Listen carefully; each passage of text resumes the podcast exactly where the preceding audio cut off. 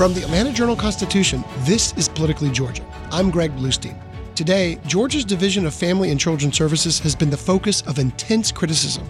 Now, Georgia Senator Jon Ossoff is holding bipartisan hearings that have exposed some shocking findings. Senator Ossoff joins us to discuss what he's learning. I'm Patricia Murphy. We'll ask Senator Ossoff about the report that nearly 1,800 foster children were reported missing from the system between 2018 and 2022. DFACS asked judges to consider locking up children with special needs in juvenile detention centers. Yes. I'm Tia Mitchell. Marjorie Taylor Greene has been on the campaign trail rallying support for Donald Trump in New Hampshire. And in Washington, she's in a war of words with Palestinian American Congresswoman Rashida Tlaib. I'm Bill Nigut. An Alabama Trump loyalist is facing federal charges after making violent threats against Fulton County District Attorney Fani Willis. We invite you to follow us on Apple, Spotify, or wherever you listen to podcasts. You never miss an episode of Politically Georgia. I know, Patricia, in my household, there is nonstop preparations, really for the last month, for Halloween tonight, as both my girls have meticulously planned their outfits with their best friends. It's going to be the party in my neighborhood starts at 4 p.m. Yeah, it feels like Halloween is the new Christmas because there are decorations and there's food and there's pre parties and then there's the day of. Like it's so much. And I love every single bit of it. Mm-hmm. And we have uh, my daughter is going as a girl pirate and my son is going as a banana. See, I know there's talk about uh, kidulting, I guess now. I've seen that that phrase uh, gain some traction. As yeah. You know, are I'd you rather, gonna?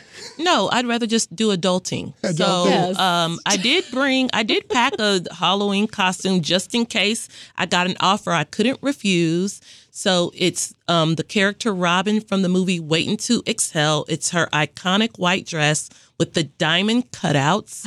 so I can be Robin for Halloween if I get the right invitation.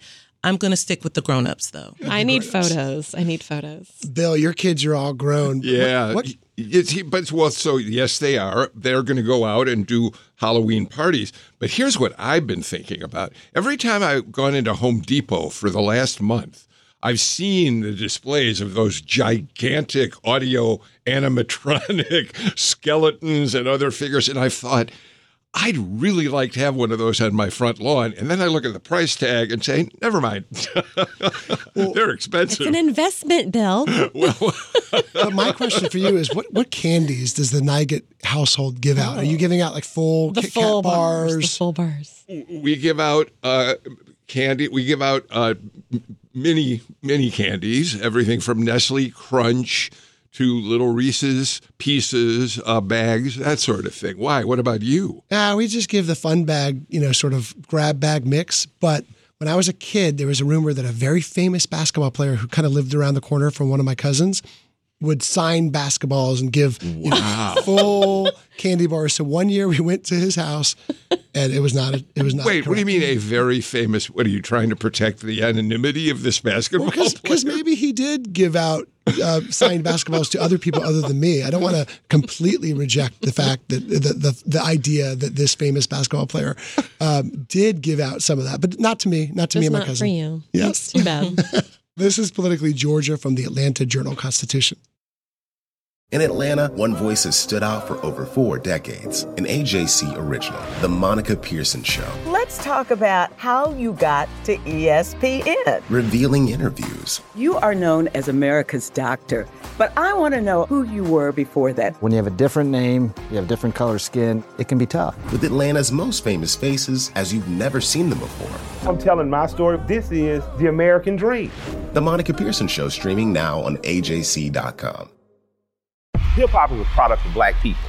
It's a product of black song and celebration. The Atlanta Journal Constitution presents Hip hop's most pulled elements are pulled from the South. A Southern hip hop story. We always go back to that moment of the Source Awards. Everybody wants your rhythm, but they don't want your blues. The biggest names in hip hop. Atlanta is still the mecca for hip hop. 50 years. No one can deny one film. The power of the South now. The South got something to say.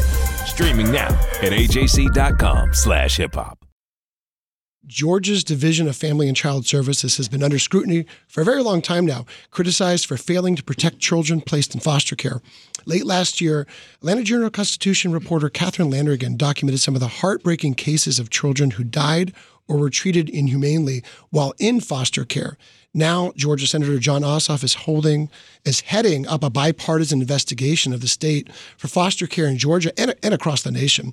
Among the most serious findings, Patricia, is that here in Georgia, close to 1,800 children in the care of the DFAC system were reported missing between 2018 and 2022. Yes, and those are documented cases. That doesn't even cover the cases that were not documented. Um, I think it gets to the heart of the many, many challenges of the foster care system here in Georgia. Um, number one, these are often children in crisis coming from crisis. Um, we have sort of a patchwork of foster care um, uh, placements. We don't have enough and we don't appear to have a system that can take care of all these kids. It, this has been a problem for a long time. The fact that there's now a federal investigation by Senator Ossoff, as well as a DOJ investigation, um, I think is uh, points to all of those things. Yeah, one of the things that I found interesting in our AJC coverage, both by Catherine and Maya Prabhu as well, is the number of foster care children that are sleeping in government offices because there's not a bed for them, there's not placement for them. So their home, at least temporarily, is a office space, I guess with cots maybe and security guards mm-hmm. at night. Yeah. And and that's just just crazy there's even, about. I'm sorry, I did not mean to interrupt you. Um, there's even a name for it. They call it hoteling. It's a process that is so frequent. They're trying to do it less and less, but there is a name for that because it is something that they certainly rely on. Exactly. It's called hoteling. It typically costs the state $1,500 per child per night. It often ties up social workers, doesn't give children any sort of stable environment they need.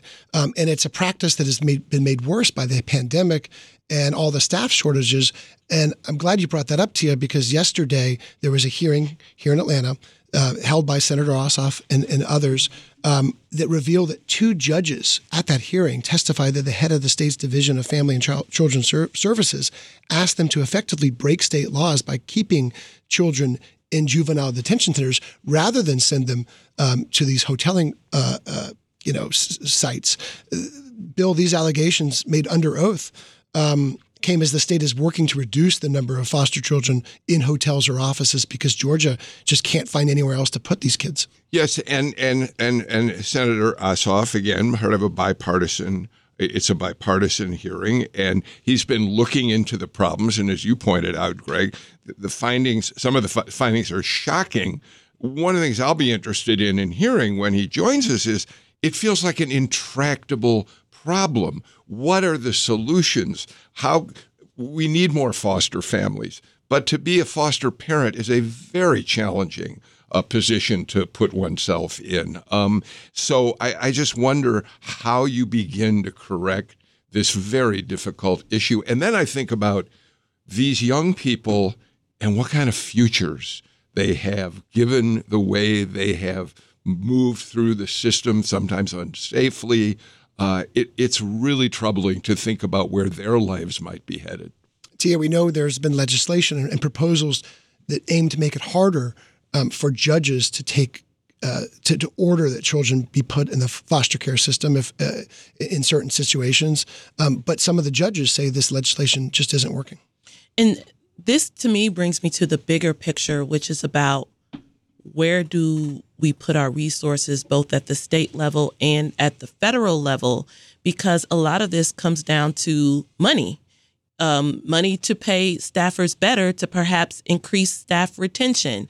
Money for facilities for um, children uh, group homes. Money to incentivize people to become foster parents. And i go back to a conversation we had a couple of weeks ago about the incentives for the movies to be broad and how some people say the state could use those resources for other purposes. That's what we talk about when we talk about these are, it's not right or wrong, but every day our state and federal elected officials are making judgment calls about where what they're going to prioritize their money on. I think also my biggest question coming out of this series of hearings, because there have now been multiple from Senator Ossoff and his colleagues, um, is this situation in Georgia, is this a result of negligence? Or is this a result, or is this a situation that is just so difficult they haven't found the right funding levels, the right people, the right processes to get to the bottom of it? But at the end of the day, you cannot have a child sleeping in an office building just because they're hard to place. Um, it's easy to say, it's much harder to solve. But I, I, I th- that is my question: Is this negligence, or is this a problem that just continues to need to be worked out? Well, we are bringing the senator on right now. Thank you, Senator Ossoff, for joining us on our debut week on Politically Georgia here on WAB. We really appreciate it. Hey guys, and congratulations on this exciting new program. Uh, and I know we want to jump into uh, the discussion of some of these heavier issues, and, and we will do that. But uh, Greg, I wanted to let you know that Eva is going to be a, a purple butterfly uh, for Halloween, and uh, I'm really eager to hear what the girls are going to dress up as. Well, if they need a babysitter, my, my kids are around. Uh, well, well, Senator, you know we've talked about some of the findings of the hearings so far, including the, the accusations, the, the, the comments by judges who said effectively that they were told to, to break state laws, and the alarming number of children uh, that that were reported missing while in state care. Um, but Bill alluded to this earlier. What, what's the remedy? I mean, what, what what solutions do you hope to get out of these hearings? Well, solutions is certainly the goal. I think it's too soon to define the specific policy remedies, uh, either at the federal or the state level. And just stepping back for a moment, uh, I have built a really positive working relationship uh, with uh, my Republican ranking member on the subcommittee, Senator Marsha Blackburn of Tennessee. And we put our heads together at the beginning of the Congress to try to decide what we could work on together, because I think that investigative work is always better when it's bipartisan. And we both agreed that there was a, a moral imperative to dive into child welfare and foster care issues because these are big problems across the country. Uh, we've been at this now for about eight months. We have spoken with over a hundred people, uh, reviewing thousands of pages of documents to understand if, why, and how the most vulnerable young people in our state and across the country uh, are facing serious risk of abuse, of neglect, of abandonment, uh, and how we can improve the systems that are meant to be a sanctuary uh, for kids who really have nowhere else to go. We held our first public hearing uh, last Wednesday uh, we heard from a woman named Rachel Aldridge, whose two year old daughter Brooklyn had been murdered while in care, uh, and the proper background checks had not been carried out. Her warnings had not been heeded. Uh, we heard from uh, an amazing young woman named Monet. Who had been in, I think, 16 placements over the course of her time in care, only two of them homes, who described really shocking conditions in some high security institutional settings. Uh, and uh, just the sense of of loneliness and fear and confusion that she felt. And, and on Friday, I went over to Covenant House, which is a really extraordinary institution in Georgia that supports youth who are experiencing homelessness and who have been victims of trafficking. And I sat down in private uh, with some former foster youth who told me about their experiences. And these are just heart wrenching conversations uh, about abuse, about children who are in fear, who don't know what's happening to them and why, who feel that they have uh, no one to turn to. Uh, and we heard in our hearing earlier this week from several judges who described uh, a system that, by their account, is is failing to protect uh, children who are the most vulnerable. But to your question about solutions, look, my my my theory of the case here is that uh, positive change begins with the truth. And, you know, the Atlanta Journal Constitution has been doing pretty extraordinary investigative work on this subject for a while. And a, and a big part of what motivates the urgency of this inquiry is that whether it's the AJC or other local press or watchdogs and advocates, uh, folks have been sounding the alarm for a long time. And it's an issue, you know, when we're talking about kids and vulnerable kids, that really demands uh, this kind of attention. Um, and you know, my hope is that at the end of this process, uh, that we're able to put together some really constructive suggestions uh, and work with partners to try to implement them to prevent vulnerable children from facing some of these dire outcomes. Senator, it's Patricia Murphy. Uh, you have laid out just a really alarming situation here in Georgia, um, as have our colleagues at the AJC, of course.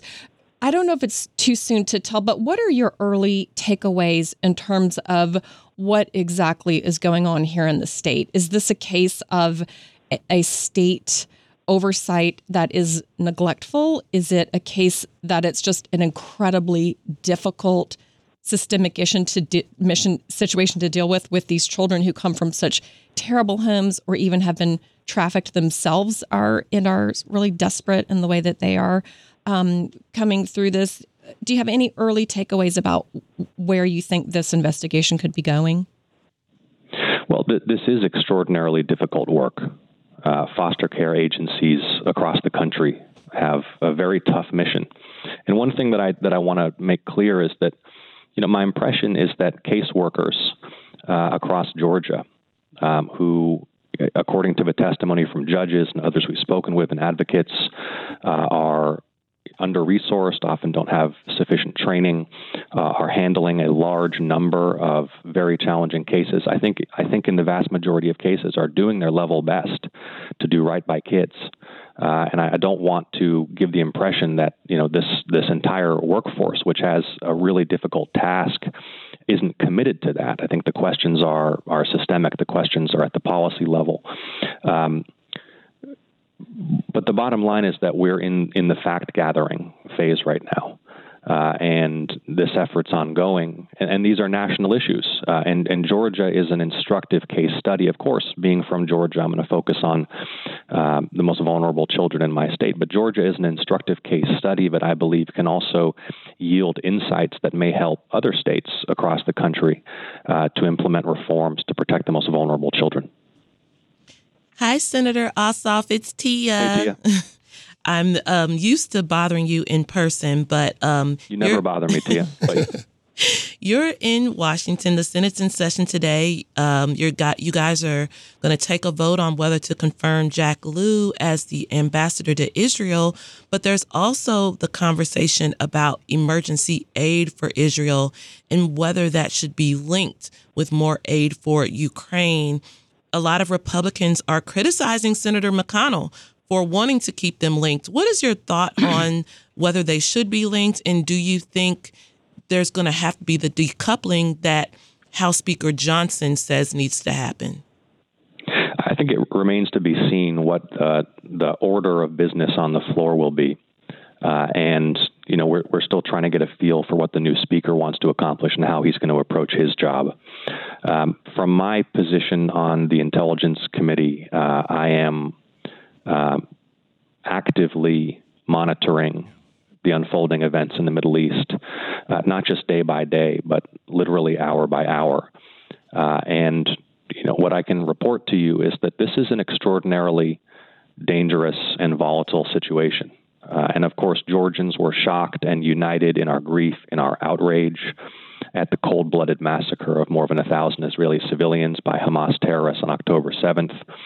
We have now uh, an acute humanitarian crisis in southern Gaza and a real urgency at standing up a humanitarian operation uh, that uh, can meet the needs of hundreds of thousands of displaced people uh, in an area where there are acute and worsening shortages of key goods, commodities, medical supplies, uh, clean water. There's a real risk that with the lack of access to clean water uh, in Gaza, that in addition to uh, the civilians who are being wounded uh, by ongoing combat operations, that we could have the outbreak of diarrheal diseases uh, and other acute health crises uh, associated with lack of access to sanitation. And, and you know, I led 35 senators about two weeks ago urging uh, sustained flow of humanitarian relief to these displaced and uh, and in many cases injured um, civilians who are in acute distress, innocent Palestinians. And at this time, we are not seeing adequate flow through the Rafah border crossing of that aid. It's something that I raised yesterday in a meeting with the Israeli ambassador. Uh, the other point I want to make is that we have, and this is something folks need to be attentive to, a real risk of escalation uh, of this conflict broadening onto multiple fronts. Uh, and of instability and conflict in the broader Middle East, uh, with very significant implications for U.S. national security and the global economy. Um, so I am uh, attentive and actively engaged in the efforts to chart a course uh, towards solutions that are consistent with the U.S. national interest. And this is a very dangerous situation. Senator, uh, it's Bill Nigut. Um, in, in, talking about Israel, um, I know you don't want to get into the House's business in any depth, but I, but I do want to ask you a question about a subject we're going to take up a little bit later in the program today. Um, there is an effort in the House to censure uh, Congresswoman Rashida Tlaib for talking about Israel, even in the face of this barbaric attack on Israel as an apartheid state. Just in a more general way, to what extent, how do you react when you think of members of Congress who either say, as Marjorie Taylor Greene has, I don't want to continue funding Israel, or a Tlaib who says, I think Israel is an apartheid state. How do you react to that when you hear those comments? Bill, I stay focused on what I say and my words. Uh, and as I think everybody on this program knows, I choose my words very carefully. Uh, and I uh, try to root my statements and analyses and actions in fact and with a relentless focus on the safety, security, and interests of my constituents in the United States. So, uh, you know, that there's there's a lot of chatter in the political arena always. Uh, what I'm accountable for uh, are my words and my actions. Senator, I'm curious. You know, as the first Jewish senator in, in, in Georgia history, US, U.S. senator, how you balance this historic role and the competing, you know, you, you, you, there's a lot of folks who are pulling and tugging and pushing and pulling for your attention on issues like this. Uh, this is the first time since you've been a, since you were elected back in the 2021 runoff where Israel has been in a situation like it is right now with a, uh, a widening Hamas-Israel war and a potential, as you mentioned earlier, for it to to become a more regional conflict.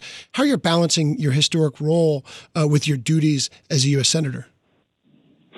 Well, first and foremost, I have obligations uh, to the United States and to my constituents in Georgia to keep this country and our state safe and secure from threats. Uh, and politics can't intrude upon the responsible and diligent and vigilant conduct of foreign policy. Um, and so, again, as a member of the Intelligence Committee, that's my relentless focus. How do I keep our nation stay safe and my constituents safe?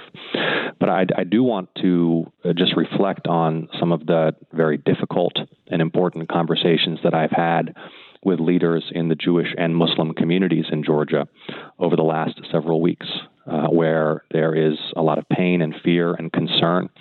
And what I say to them in private and what I want to urge in public here uh, is that at times like these, it's more important than ever that we ground ourselves in our commitments to mutual tolerance, love, and respect, uh, and our recognition of one another as fellow human beings, as fellow Americans, uh, and that the fear and anguish and uncertainty that so many are feeling uh, about this terrible conflict not manifest as hate or mistrust or a loss of touch with those common bonds that bring us together in Georgia and across the country. Senator, we know you have to go soon, but one last question. Georgia lawmakers were ordered to redraw the political boundaries and create more majority black districts just last week by a federal judge, and lawmakers are expected to come back in uh, in late November. Uh, are you concerned that Republican lawmakers won't heed the judge's order or, or they'll take other steps to preserve either their incumbents, or do you think that they will take more aggressive steps to redraw the districts and, and follow the judge's judge's ruling? Well, I don't know what the state legislature is going to do, but I think black voters in Georgia are offended that the state legislature drew maps which a federal judge found diluted their voting power. Our democracy is premised upon the basis of one person, one vote, equal representation, and equal access to the ballot. And if state legislatures are drawing lines in order effectively to disenfranchise certain communities, uh, that's wrong. And I think that that uh, reasonably uh, creates mistrust between the public and those who are elected to serve them, because those who are elected to serve are not elected to uh, engineer outcomes, whether it's uh, the way folks vote or what districts folks live in that benefit politicians. The purpose of these systems is to benefit the public and to ensure the public has representation. Well, Senator, thank you so much for joining us. Uh, we really appreciate your time. Thank you. Take care. Thank you. When we come back, Marjorie Taylor Greene is all in for Donald Trump as she stumps for him in New Hampshire and beyond.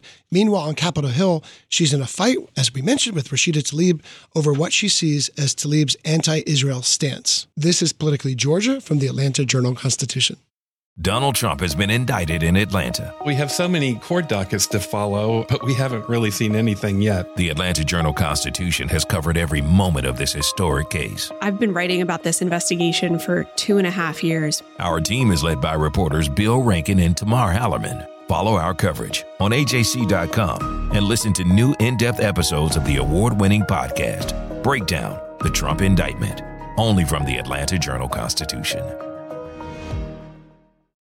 Welcome back to Politically Georgia. We think the Morning Jolt newsletter sets the stakes in the agenda in Georgia politics, and you can get in your inbox every morning if you're a subscriber to the AJC. You can join the community right now by going to subscribe.ajc.com slash podcasts and get six months of unlimited digital access for just 99 cents. That's subscribe.ajc.com slash podcasts so you always know what's really going on.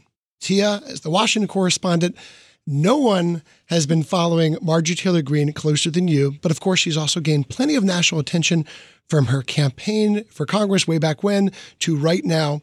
What do you think of her efforts? She's in New Hampshire as we speak uh, to step up and try to be one of Donald Trump's top surrogates around the nation right now. I actually think uh, Marjorie Taylor Greene's alliance with Trump, her friendship with Trump, is mutually beneficial. Um, he gets someone who's willing to go on the attack on his behalf, who has supported him in every single thing he's tried to do, including overturning the 2020 election. And she's someone who has deep ties within that far right, hard right. Um, um, I'm not saying she's QAnon, but the QAnon types of people in the Republican Party, they like and trust Marjorie Taylor Greene. So that's why it benefits Trump. But it benefits her because we've been talking all year about how she has um, started forging these relationships in the establishment. And she was close with Kevin McCarthy. And she started to take positions like uh, voting in favor of certain types of government funding that ultra conservative hardliners wouldn't want her to vote in favor of. And by remaining in this alliance with Trump, that has inoculated her somewhat from this criticism because at the end of the day, she can say, Well, Trump has my back. I'm still with Trump. And we know that Trump really is the leader of the party. A lot of Republican voters, it's all about loyalty to Trump. So as long as she stays on Trump's good side, that has kind of helped her um, people give her the benefit of the doubt for some of the other things that she's said and done. And Patricia, we know about her political uh, strength in Northwest Georgia. I mean, look, her opponent spent more than 16 million. Her Democratic opponent spent more than 16 million dollars. That's more than a lot of presidential candidates raise, um, and she still won by about 30 or so points last year. But look, she's also in Congress. She's gone from pariah to power broker under the then Speaker Kevin McCarthy. We're not sure where her clout stands right now. As Tia said, we know that she has, you know, she has Donald Trump's back and Donald Trump has her back. But we're we're going to soon find out how much influence she has in this new Congress now that there is a new Speaker in um, uh, uh, in Mike. Wait, Who's the new speaker, folks? Mike Johnson. Mike Johnson. As you easy said, to forget. That's yeah, okay. Know, easy to forget. A very generic name, but Mike Johnson as the new speaker with new debates over Ukrainian funding and Israeli military aid looming. Yeah. And Mike Johnson is quite, quite conservative, as is Marjorie Taylor Greene. So I don't expect them to have any major, major disagreements. Uh, to me, the really fascinating question about Marjorie Taylor Greene um, along with her future inside the House, because it probably will never get as good as it was with Kevin McCarthy. It's a very unique relationship. Um, is what happens next with the Trump base after Donald Trump. And to me, that's where Marjorie Taylor Greene stands to play her largest role. Because when you go to Trump rallies, and she is with him at rallies in Arizona and Illinois and New Hampshire, she is all over the country with him. I don't know if he has a rally without her when he toured a South Carolina gun store. She was literally right over his right shoulder. She was she's just like him on glue. Um, to me, it's not about being Trump's VP. It's about being the next Trump. She is beloved by that base of people. She doesn't have to be consistent on policy. Donald Trump is not consistent on policy. She just has to be a lightning rod sticky, easy to watch. You want to watch more. You, she's she has their anger, but also gives them a place to put it. And so, to me, she is the future of the Trump energy as it stands right now. He's seventy seven he's not getting older, just like uh, Joe Biden. So to me, that's where she really stands to to to be the most interesting person to watch. Uh, you all reported in the Jolt this morning that Marjorie Taylor Greene suggested that perhaps she wants to run for president at some point. Yeah, let's listen to that audio. WMUR's Adam Sexton asked Marjorie Taylor Greene if she should be considered a possible presidential candidate down the road. Maybe we'll see what happens. I certainly love my country and I'll do everything I can to protect it. And and it's exactly to Patricia's point. Um, Marjorie Taylor Greene may want to be Donald Trump's vice president, but as Patricia has pointed out, what she really wants is to be the next Donald Trump and to pick up that enormous uh, right wing Republican conservative base that Donald Trump uh, has cultivated and has so strongly in his corner. Yeah. And, you know, the question is can anybody really be the next Donald Trump? There will always be a right wing figure in this country, you know, for the next 5, 10, 20 years. That's pretty clear. Uh, uh, so once we uh, featured Marjorie Taylor Greene in the Jolt this morning, somebody from New Hampshire emailed us a photo of a half full room in New Hampshire. That uh, certainly she was a lightning rod for the reporters in the room, but could she really fill up a room in a New Hampshire GOP? Maybe not. Yeah, and that's something as we look at this crowded presidential primary on the GOP side, a lot of people, including Florida Governor DeSantis, thought that they could catch the energy of the party by being just like Trump, but less problematic. But what DeSantis has learned is that has not worked. And I don't think Marjorie Taylor Greene would try to do what DeSantis did as far as parting with Trump and becoming a rival of Trump. But the question is do Republican voters even if Trump were to, you know, go off into the sunset somewhere for some reason, um, do they want someone to fill his shoes, or is this just lightning in a bottle that Donald Trump captured? And um, it's it's about him, the cult of personality that is him himself. You know, Greg, one of the things I'm curious about is you, you pointed out that Kevin McCarthy made uh, Marjorie Taylor Greene a power uh, in the House uh, Republican conference because she got on board with him early on, a very shrewd move on her part. And you asked the question of whether she'll have the same power with him gone. Well, the other question would be what happens if Donald Trump uh, fades? What happens? We know he's by far the leading uh, candidate for the Republican nomination, but what happens if circumstances uh, take him down? He does not become the nominee. And what happens if he then loses to Joe Biden if he is the nominee? Where is Marjorie Taylor Greene at that point? Yeah, it's a great question. we were talking about this earlier. Say, you know, look, most Republican elected officials have not taken sides in Georgia, at least, have not taken sides in this presidential election. Marjorie Taylor Greene obviously has. Uh, she has not. She's not just in New Hampshire. She's been in Iowa. She's been in South Carolina. Uh, she was at in Milwaukee. I interviewed her in Milwaukee at the first Republican debate. Donald Trump didn't show up. She did as a surrogate for him. Tia, when I go speak to groups, I always have this sort of slide at the end where I talk about how 2020 has catapulted three Georgia figures into serious contention down the line for president, president or vice president, or whatever. I always say Governor Brian Kemp, Senator Raphael Warnock, and the third one is always Marjorie Taylor Greene. Right. And I get gasps from the room, but yeah. it is what it is. I need to see your slideshow. Yeah, right. We want to see. Um, um, also, I think that we can't ignore the fact that let's say Marjorie Taylor Greene decides it's no longer fun for her in Washington. Yep. Could she be looking for a position at the state level? There's talk about whether she would um, try to run for governor in 2026 or run for you know US Senate. U.S. Senate. She told you she might.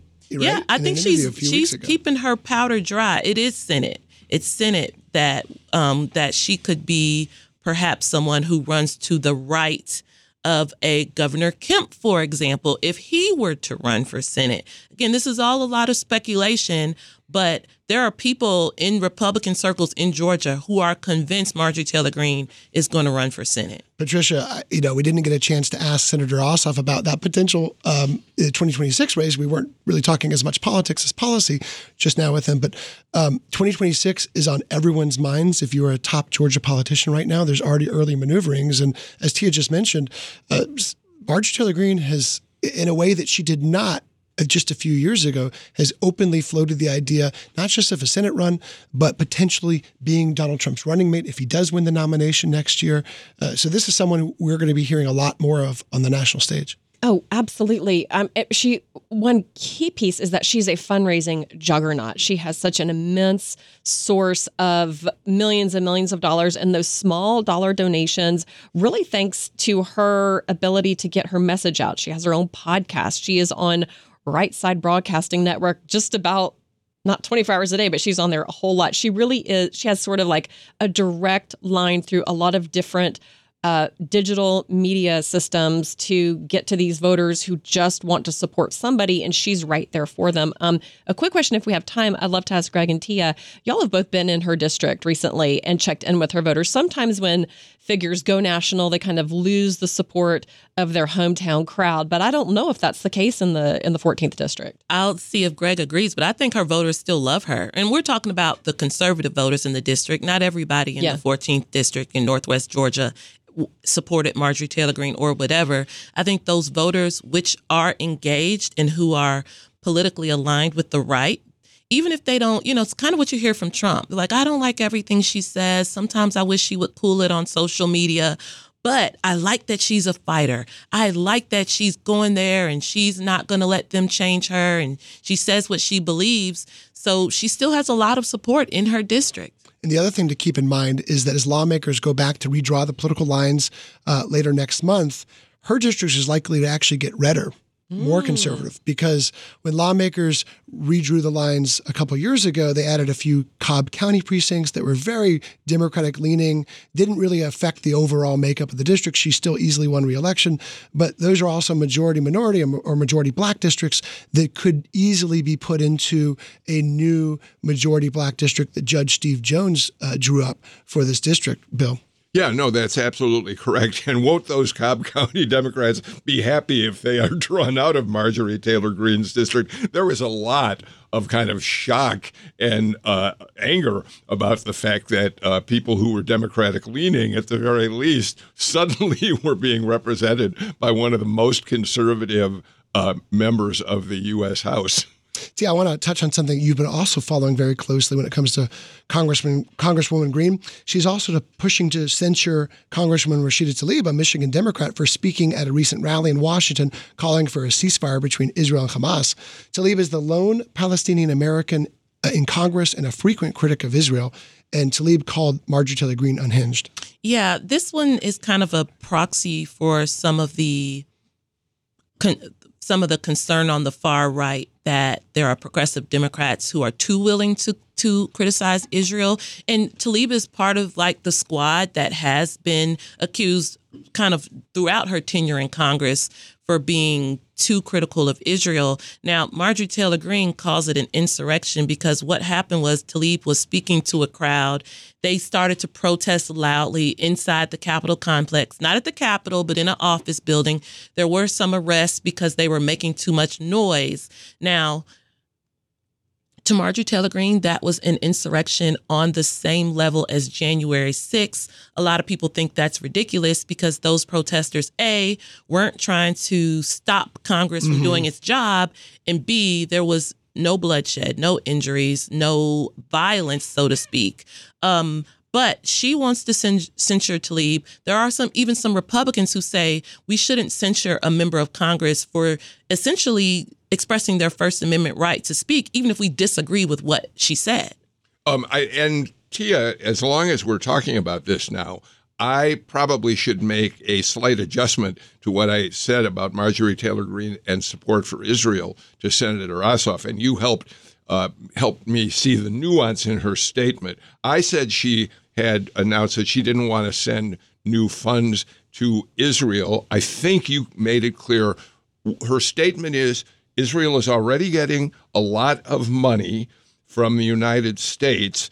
And if they need more, we'll have to consider whether uh, I, would have to consider whether I'd approve those funding. So it's a little bit more nuanced, and I apologize for overcharacterizing that.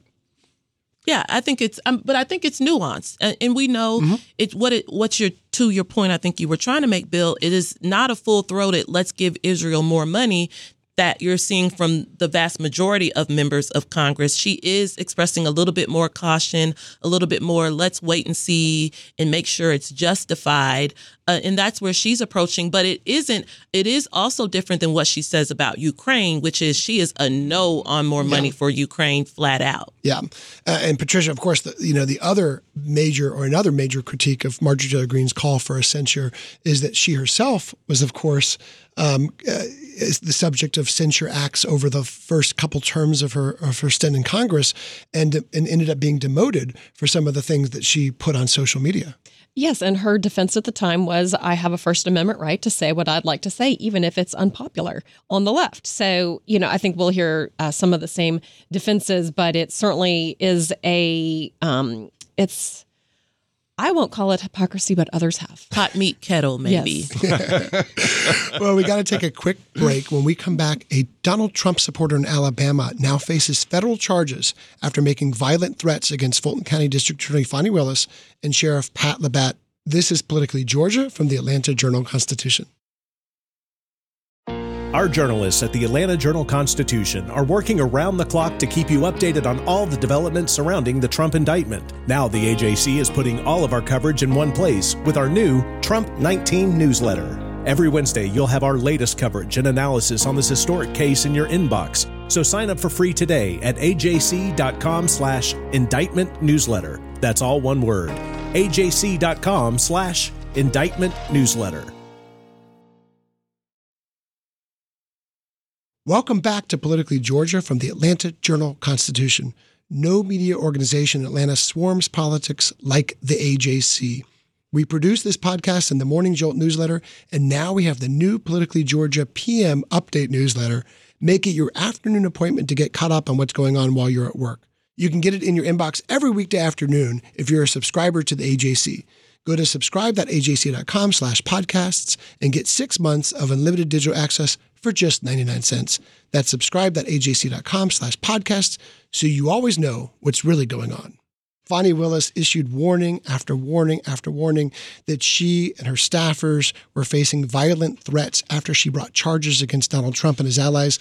Now we have the first federal charges stemming from this fallout. A federal grand jury in Atlanta charged Arthur Ray Hansen of Huntsville with two counts of threatening to injure Fani Willis and Sheriff Pat Labat. According to the indictment, which was just issued a few days ago.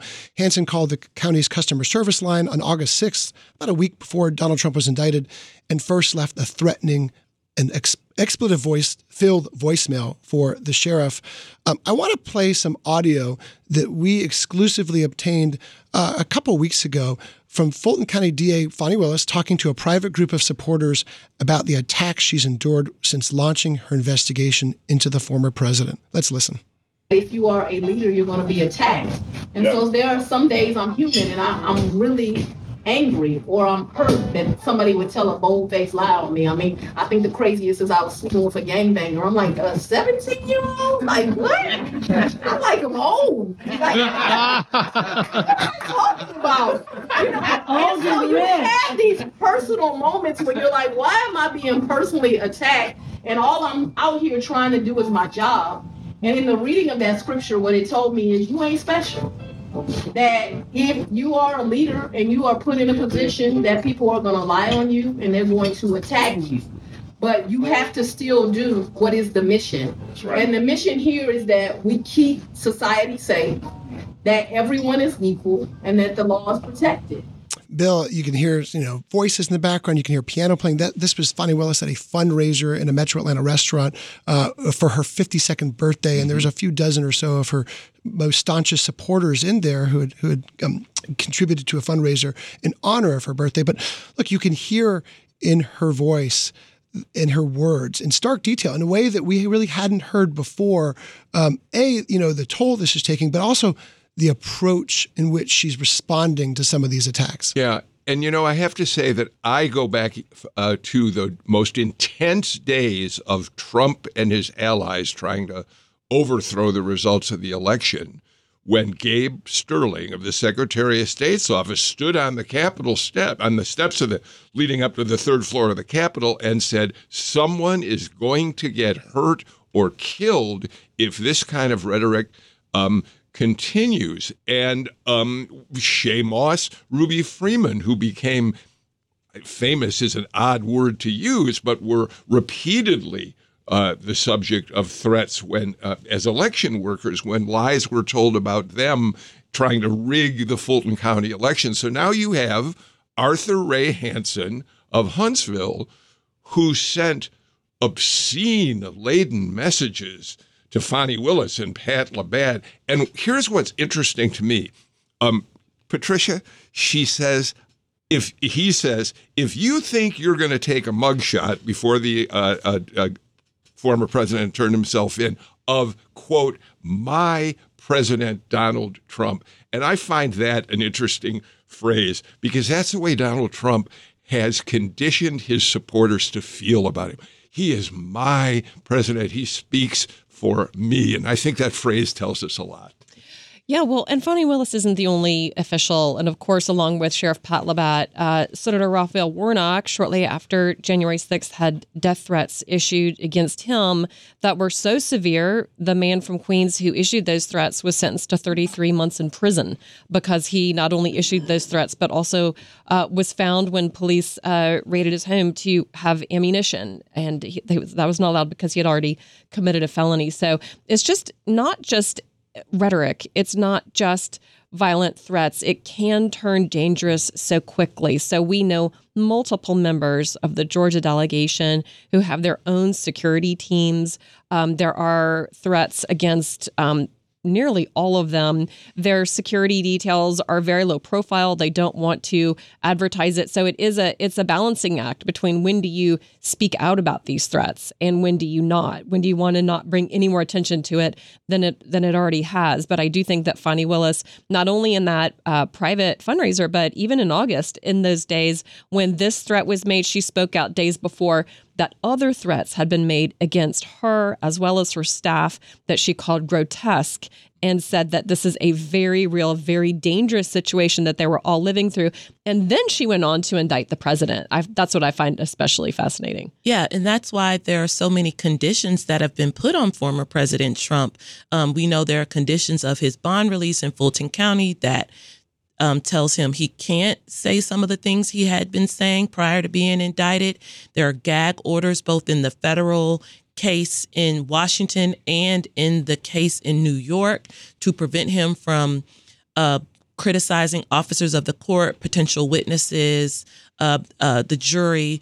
Again, I know that there are concerns raised by Trump and his supporters about his First Amendment rights, but um, the what the courts have said is you can't put people in jeopardy. You can't threaten them. You can't say things that could invite harassment or violence upon them even as you try to stake your claim as to claiming your innocence. So um, that's why those exist. It and yes, he's been fined a couple of times in that New York case, but in general, it looks like some of those limitations are working. We haven't seen as much directly from former mm-hmm. President Trump since those uh since he made bail in Fulton yeah. County, for example, he doesn't speak about Fani Willis the way he used to. And in that audio we just played, you know, she was she was bringing up, she was evoking one of the attacks that Donald Trump had made against her, you know, months earlier. That you know, I don't even want to repeat them. It was a, it was a flat out lie.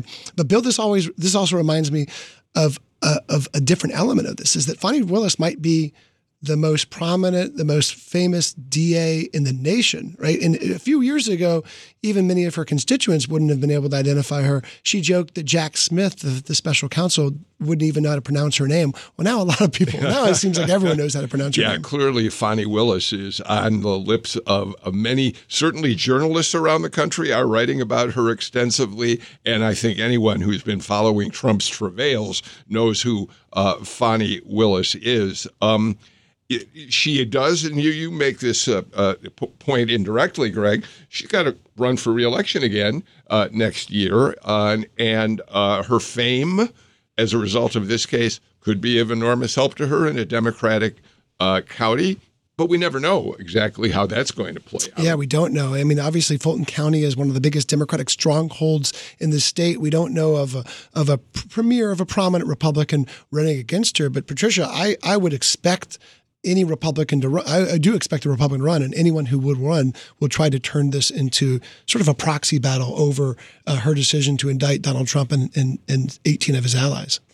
Uh, a hundred percent. I'm sure a Republican will run because they themselves will then achieve quite a bit of notoriety as well. So she'll be, you know, she'll be ripe for a Republican to run against her. I think she also um, most likely will get criticized for conditions at the Fulton County Jail. She will get criticized for um, uh, the length of time that some of these trials are taking, for the number of people who remain unindicted. Those are all concerns to her that even her office brings up to us. So she they know that those are things um, that they're working through as well. But I think that she um, electorally should really have no problem in Fulton County. That those are not complaints that we hear uh, about taking her down and people running against her a serious challenge. Um, to the point that Shirley Franklin, the former mayor of Atlanta, recently posted on her own social media that she supports Fani Willis for reelection and for whatever she might want to run for in yeah. the future, and that led to me getting flooded with loads of texts of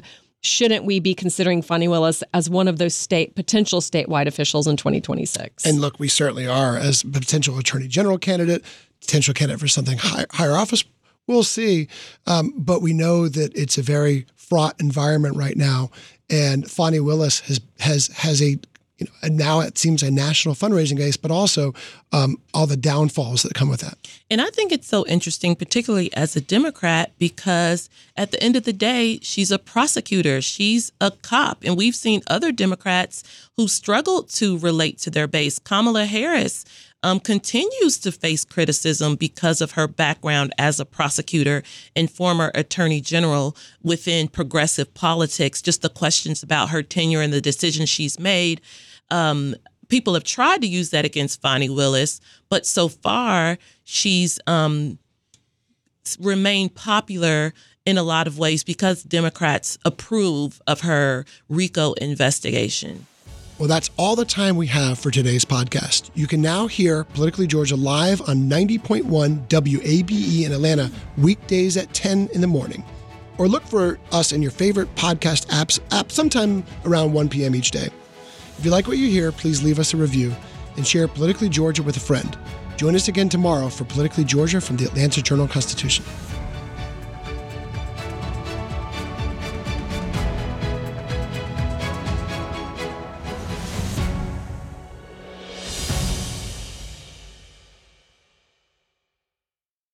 I'm Ernie Suggs, race and culture reporter for the Atlanta Journal Constitution.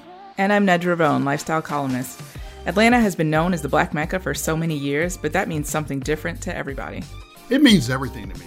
I've been living here for 24 years, and I am still amazed at how rich the city's black culture continues to grow.